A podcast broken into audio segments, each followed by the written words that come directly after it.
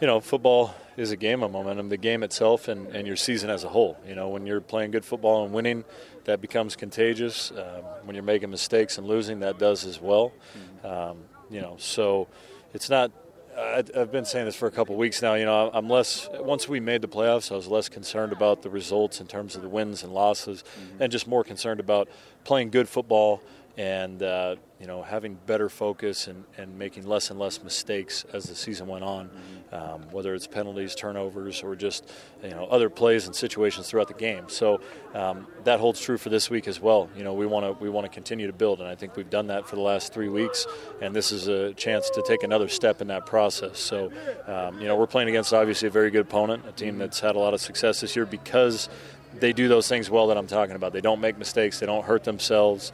Um, you know, you could see in the last game, you know, probably a performance that they would not say is very characteristic yeah. of them, and they were making those mistakes that we're not used to that, seeing them make. And so, um, you know, that's probably their goal is to get back on track this week, and our goal is to, to play that type of football as well. So, um, you know, an opportunity to do that, and excited about that chance. How close do you think this team is to playing the way you need to play?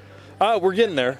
We're taking a step every week. You know, I mean, we're we're improving in the areas that we want to improve. Um, you know, still have a ways to go in certain areas, but um, you know, I think we're going about it the right way, and the timing is looking to be pretty good. You know, we have two more regular season games. Um, you know, to get the last little details ironed out.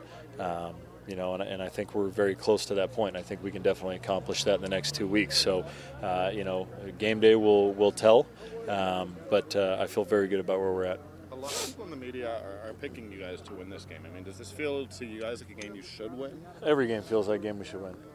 You know, I've never bet against my own team, but I don't really put a lot of stock in what other people vote. Um, you know, I'm pretty sure everybody picked a sweep uh, for us to lose to BC week one, and we went and won that game. So, you know, it, it's it's a talking point for media, but for us, um, you know, I'll pick my team to win every single game. But um, you know, Calgary is whether they've you know locked up first or it's the first week of the season, they're never a slouch to play against. So I, I don't put a lot of stock into that type of stuff. I know that they're going to come in, they're going to be the best opponent that we face this year, and uh, you know it's going to be a, a, very good test and challenge for us, but one that I'm excited about. I think our football team is ready for it.